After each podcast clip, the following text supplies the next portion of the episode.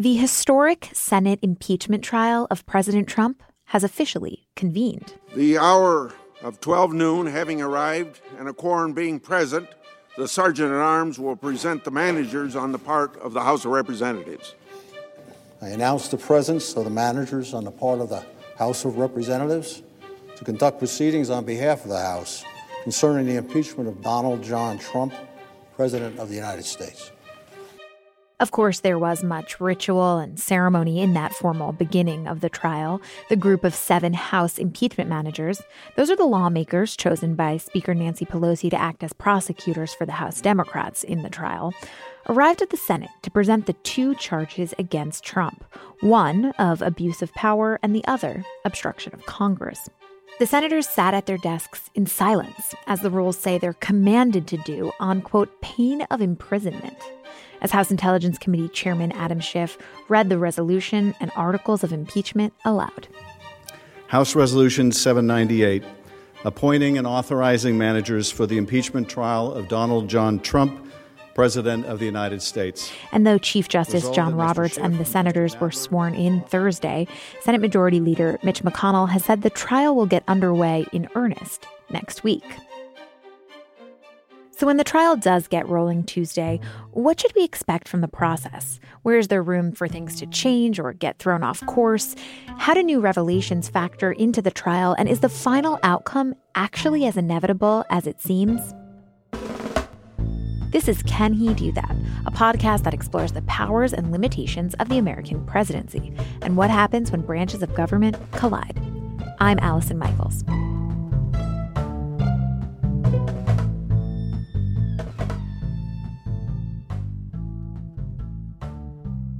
I headed over to the Capitol to catch up with the Post's congressional reporter, Rachel Bade. I started by asking her to tell me more about these seven impeachment managers that Pelosi chose to represent House Democrats in the trial, the people who are essentially tasked with persuading 67 senators to convict Trump and remove him from office. So today, on the floor, we'll pass a resolution naming the managers there was the top two impeachment investigators in the House, Adam Schiff, who chairs the House Intelligence Committee. Before Congress, Mr. Schiff was a California state senator and served as a federal prosecutor in the U.S. Attorney's Office in Los Angeles for six years. Jerry Nadler, who chairs the House Judiciary Committee. Before Congress, Mr. Nadler served in the New York State Assembly for 16 years.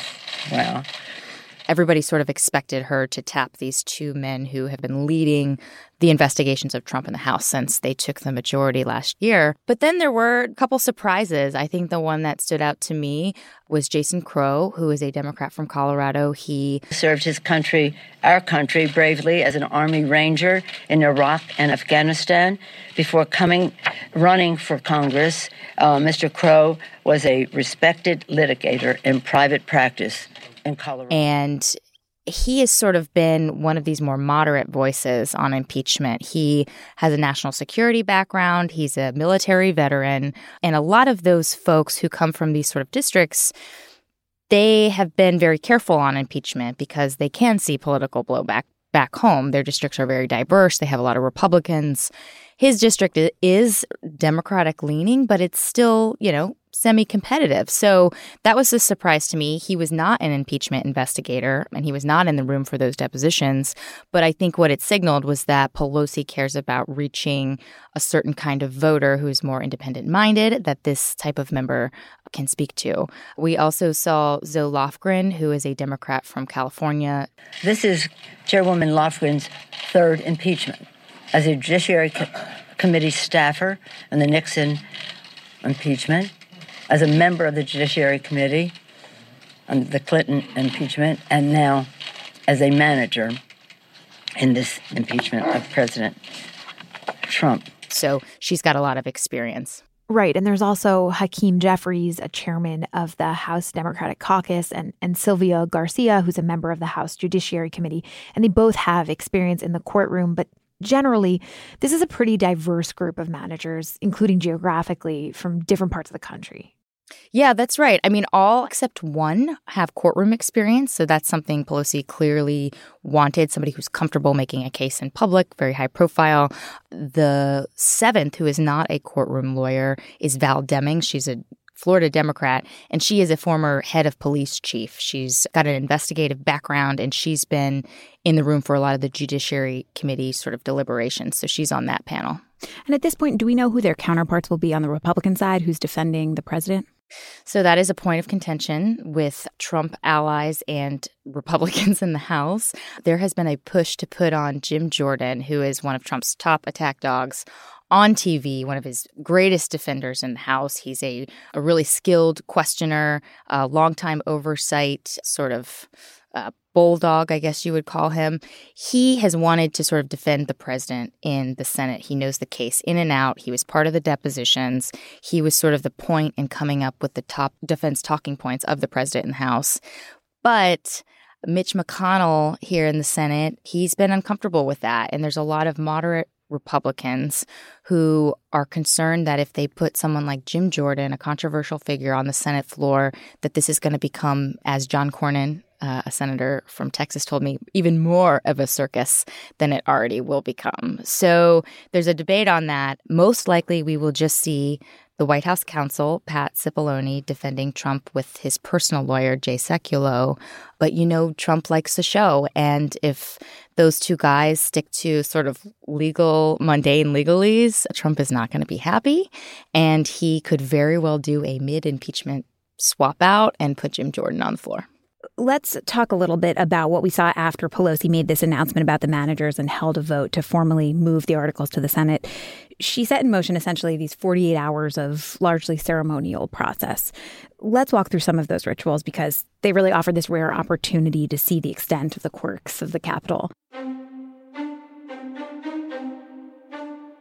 Late Wednesday, there was something called an engrossment ceremony. Can you tell me what that is exactly? Well, this is basically Pelosi making it official. And so, with that, uh, uh, we, I will sign uh, the, the, uh, the, resolution transmitting the articles of impeachment to the Senate, which will be delivered uh, by our, our managers, of whom I'm very proud. This is sort of the pomp and circumstance that everybody talks about when they talk about impeachment, you know, the carrying of the articles across the rotunda the official handoff to the Senate for the trial. The, the Sergeant at Arms will make the proclamation. Hear ye, hear ye, hear ye. All persons are commanded to keep silent on pain of imprisonment while the House of Representatives is exhibiting to the Senate of the United States articles of impeachment against Donald John Trump, President of the United States. After the Senate receives them on Thursday, the next step in the process is that Chief Justice John Roberts was sworn in. Do you solemnly swear that in all things appertaining to the trial of the impeachment of Donald John Trump, President of the United States, now pending, you will do impartial justice according to the Constitution and the laws, so help you God? I do. God bless you. Thank you very much. What are Roberts' unique responsibilities in this Senate trial? Well, he's basically the impeachment umpire, and he's going to be the one who, first of all, swears all the senators in that they're going to be impartial jurors. And then, whenever there are motions to, for example, dismiss the case or to subpoena a new witness, he basically oversees that process. There have been questions about how much he would assert himself as Chief Justice overseeing the jurors, because some Democrats want him to weigh in and to help them get witnesses. And in theory, he could be a more active sort of umpire than we sort of think he will. I think the theory is that he will very much not want to be seen as making decisions for the Senate. He will want the majority of the Senate to rule on what is allowed and what is not. But technically, he can assert himself if he wants, if he sees something that's out of bounds. He can. It's just a question of if he will. So by the end of Thursday, we have the Chief Justice and the senators sworn in. And then Tuesday, after Congress returns from the MLK holiday, we're expecting to see a vote on the resolution governing the trial, a vote on how the trial is going to work. What do we expect to see in that resolution? So that will be, from our expectation, our reporting will be a completely a party line vote. Democrats, since Trump was impeached on December 18th, have been saying they want Republicans to commit to certain witnesses to have in the trial, before they back any sort of resolution. And so I don't think you'll see any Democrats vote for this resolution. Their demand has been they want to see these witnesses, and McConnell has refused to give them that promise. On the other hand, on Republican side, there are some moderate Democrats who say they might be open to witnesses, but they want to use the quote Clinton model. And this is sort of what happened with Bill Clinton in the 1990s. They actually began the trial and they began open arguments and questions, and they didn't deal with the question of witnesses until after all that, you know, phase one stuff was finished. So uh, it's going to be a party line vote for sure. So, and we might see that witness vote come later on. Yeah, I think that it'll probably be a week and a half before we get there. But tucked into this resolution is sort of a victory of these moderate Senate Republicans, and that is they convinced McConnell to have a vote at some point at the end of arguments and questions on do they need more evidence? Do they need to call in new witnesses? And so there will be that vote. It's just a matter of time. What about calling the president among those witnesses? Is that a likely consideration in this process? That's a really good question. I have heard some Republicans say privately um, they think it would be incredible if he just showed up willy nilly on his own and defended himself in the chamber. I doubt that is going to happen. But yeah, you know, yes. I mean, mm-hmm. this has only been this is the the third time this has happened in American history, and the rule book is by and large very much unwritten. And so, you know, we, who knows what we'll see. Senate Democrats have been talking for weeks about bringing in witnesses. How would they get a majority to actually do so? So, right now, there are 47 Democrats uh, in the Senate and 53 Republicans, and it's all about math right now. So, 51 senators, whatever 51 senators want to do, that is what is going to happen in this impeachment trial. And so, what that means is that Chuck Schumer, the Democratic leader over here, is going to have to find four Republicans to join him and totally breaking from their party leadership to agree to bring somebody in. That might not seem like a lot, but McConnell knows his members so well and he's been very conscious of what they need in this process. It would be a really big deal if they buck their party leadership and go with Schumer on this.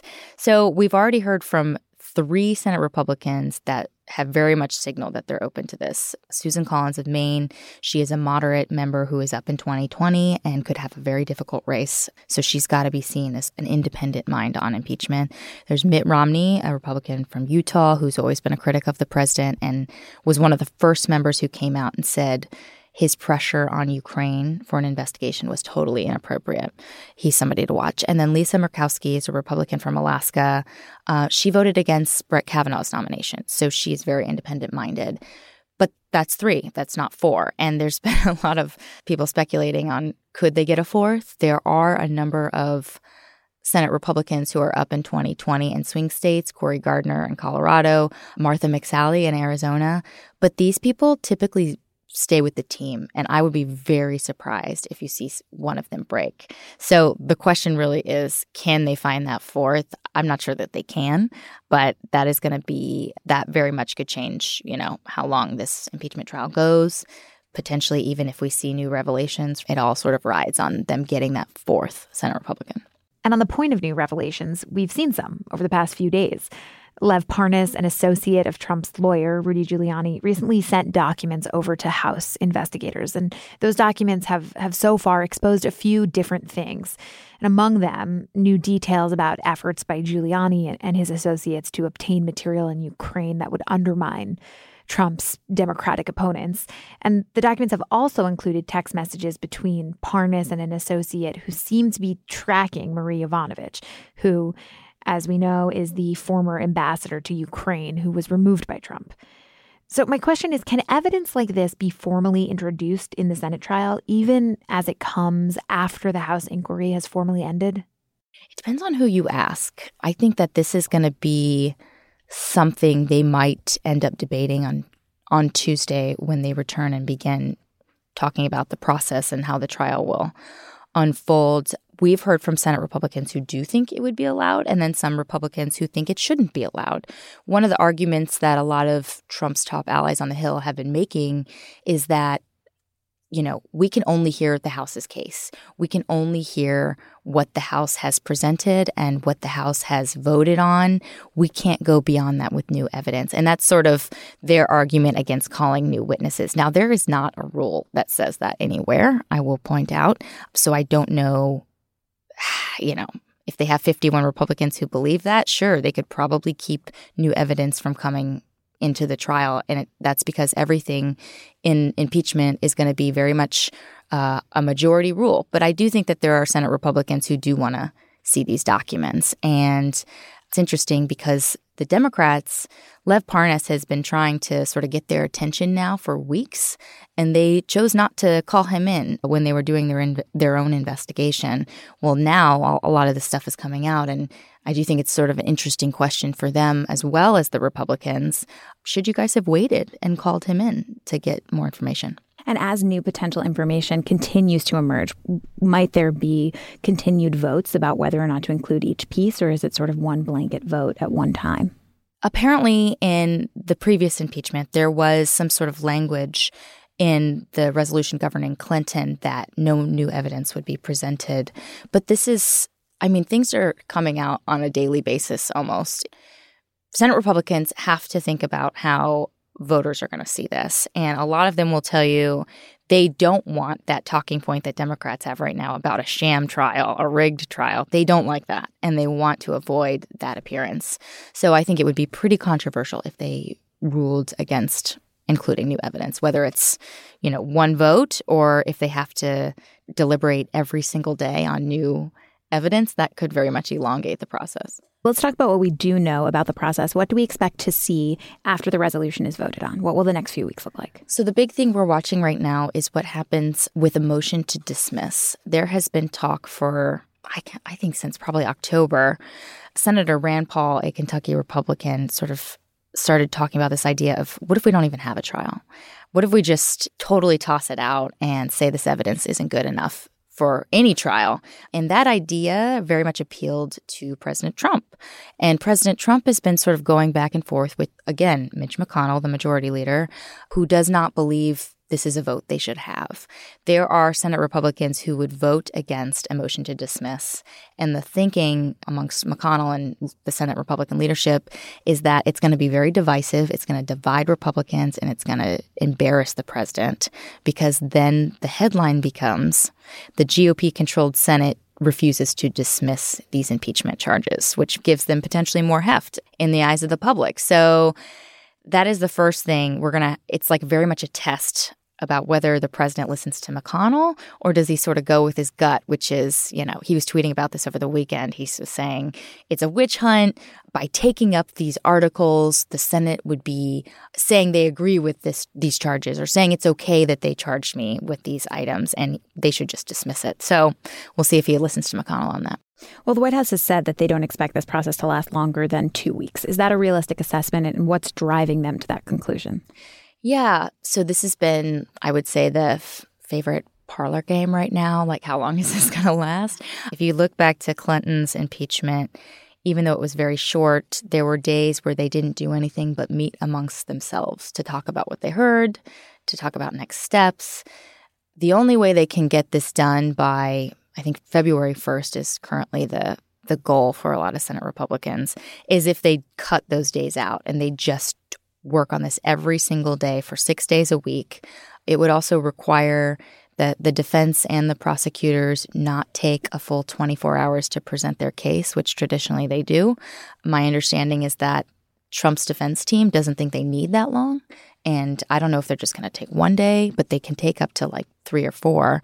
I think a lot of Republicans want Trump to show up at the State of the Union on February 4th and say, you know, I'm an acquitted president. That's like a top goal for a lot of Senate Republicans.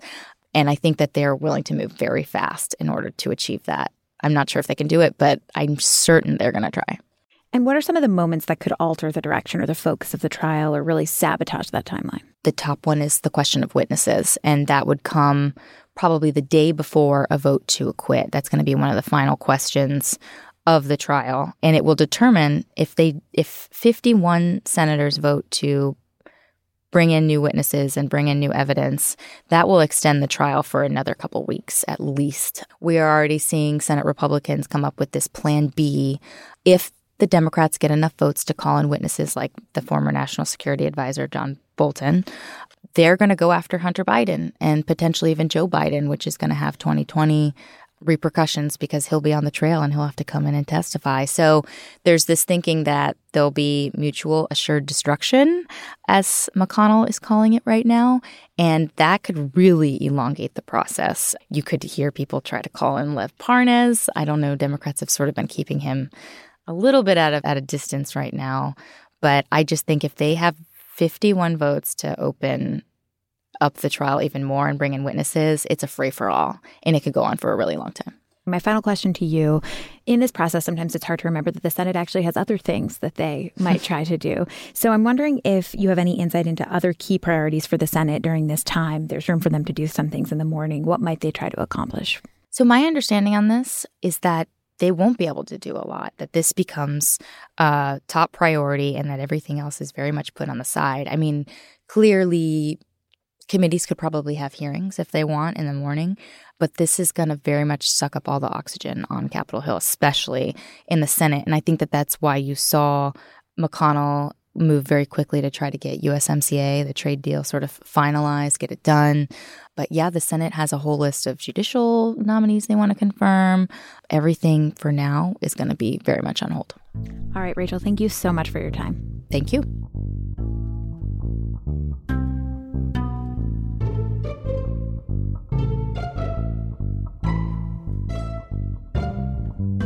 This has been another episode of Can He Do That? If you want to get more news about impeachment, you can now subscribe to a new podcast feed from the Washington Post. All of our audio updates on impeachment in one place, including the latest from Can He Do That, Post Reports, and the Daily 202's Big Idea, updated whenever news happens. Subscribe at washingtonpost.com slash podcasts. Can He Do That is a team effort here at the Post. It's produced by the astute Carol Alderman with help from Ariel Plotnick, Design help from Kat Riddell Brooks, logo art from Loren Boglio, and theme music by Ted Muldoon.